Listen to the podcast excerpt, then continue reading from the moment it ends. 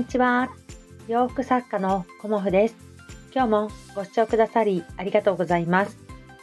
コモフのおしゃべりブログでは40代以上の女性の方に向けてお洋服の楽しみ方をお伝えしています。今日はね、あの、お天気も良くて、うん、午後から若干曇ってはきたんですけど、午前中にね、うん、お布団を干したり、シーツを洗ったり、洗濯物を洗ったりと、うん、体を動かした一日 でした。うん、やっぱり家族全員のお布団干すって意外とね、体力いりますよね。うん。あの、体力すごくいるなというふうに思っておりますが、やっぱりね、あの、お布団干した日はね、うん、気持ちよく寝れるのでね。なので、あの、お布団をね、干すのはいつも頑張ってやっていますが 今日はね、母の日ですよね。うん。私もね、実家の母にありがとうという気持ちを伝えたりしておりますが、あの、娘がね、私にね、あの、万年筆をプレゼントしてくれたんですよね。うん、で、あの、万年筆ね、私ね、ずっと欲しかったんです。うん、ここ1、2年ね。うん。万年筆欲しいなーっていうふうにずっと思っていて、で、あの、テレビとかでね、紹介されたりとかして、万年筆のお店ね、銀座だったと思います。うん、それを見てみたりだとかね、そういうのを、あの、まあ、横目で見ていたというか、娘はね、あの、気にしてくれてたんだと思います。うん、で、あのそれをね、あの私にプレゼントしてくれてね、で、インクの、あの、壺みたいな形のね、インクの入れ物もついていて、あの、その色もね、あの娘が選んできてくれました。うん、私ね、あの、字を書くことがとっても好きで、あの、子供の頃からお習字をずっとやってたんですけど、なのでね、あの、お手紙というか手書きのお手紙を書くことも、あの、よくあって、で、あのでもね、ちゃんとしたペンがないから、ちゃんとしたね、ペンが欲しいなっていうふうに思ってたんですよね。うん、それで万年筆欲しいなっていうふうにずっと思っていたので、ものすごく嬉しかったんですよね。娘がね、ママどうぞっていうふうにくれた時にね、うん、えーっていう感じで、気にかけてくれてたんだっていうことがね、なんかとっても嬉しくて、うん、なんか蔵前にあるかき盛りっていうお店の万年筆だったそうなんですけど、うん、あのー、クリアな感じでね、中のインクが見えるんですよね。ちょっとおしゃれな感じのね、今時の万年筆っていうようなものを、あの、私にプレゼントしてくれたので、これからはね、あの いっぱいね、お手紙を書こうかなっていうふうに思っております。ということで、今日はね、あの、お客様ではないんですけど、コメントでね、あの、真夏も着れますかっていうようなあのコメントをいただいたので、それについてね、お話しさせていただこうと思います。真夏も着れますかっていうふうにコメントくださった方は、あの、長袖のね、理念の切り替えのワンピースについて書いてくださったコメントなんですけど、真夏も着れますかっていうねコメントいただいた時にうん悩んじゃったんですよね私ね。うんというのはあの真夏でも本当に長袖のワンピースを着られる方って1人だけじゃなくて何人もいらっしゃるんですよね。やっぱりあの冷房だったりとか日焼けを気にされたりとかあの、もともと冷え性なのでっていう、やっぱり女性の方でね、冷え性の方も多いので、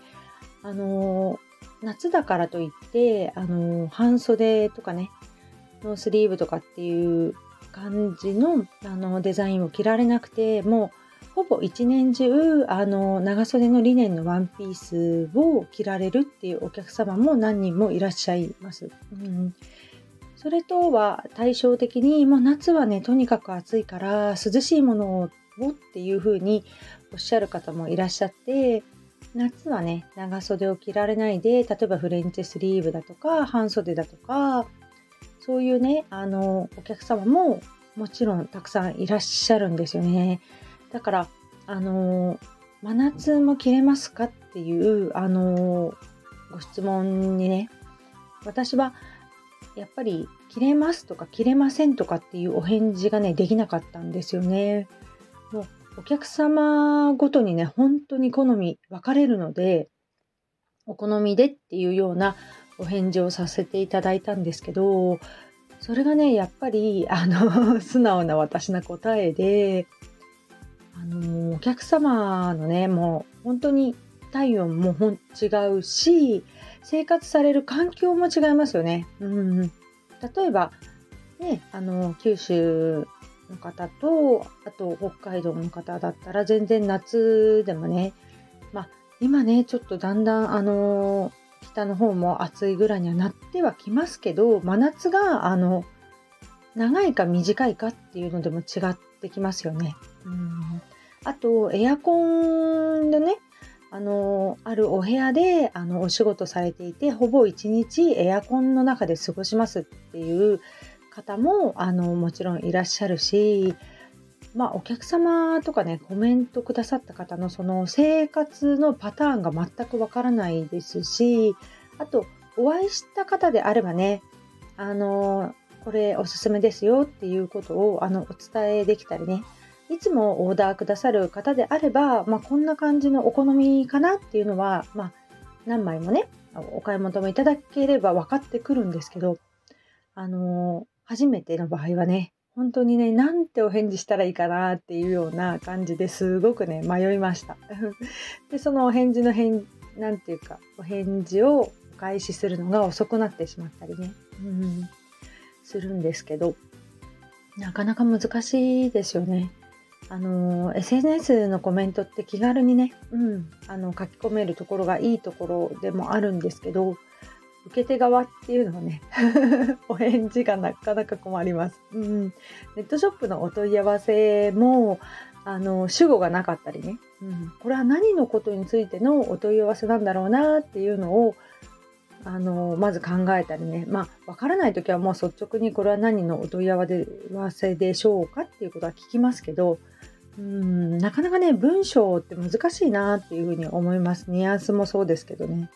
うん。だからお答えする時もこのお返事でねあの合ってるかなっていうのもちょっと私も考えたりしてね。うんこのお返事は的を得ているのかとかっていうね。すごく考えます。どういう意味でお客様はごご質問されているかとかね。あのご丁寧な方ですとあの普段こういうようなお洋服を着ていますがこちらはどのようなサイズ感ですかとかね。そのような感じで本当に分かりやすくご質問くださる方もあのたくさんいらっしゃいますけどうんちょっとちょっと聞いてみたいみたいなね。そういう時はあの、うん、できればあの主語も 入れていただけたらっていうふうに思うこともあるしね。うんなかなかねあの顔が見えないお相手とお話やり取りするのは本当にねあのニュアンスというかねどういう気持ちとかねどういう用途にっていうことを想像するのがねとっても難しいなっていうふうに感じたので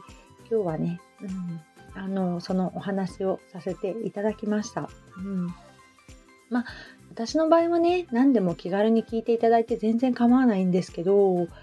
あのお返事がすぐ来ない時は あの忙しい時かあのすごく悩んでいる時だと思っていただけたらと 思います。難しいんですよね文章でお返しするのってねうんまだまだ修行が足りませんが、うん、これからもね頑張っていきたいと思います。今日もご視聴くださりありがとうございました。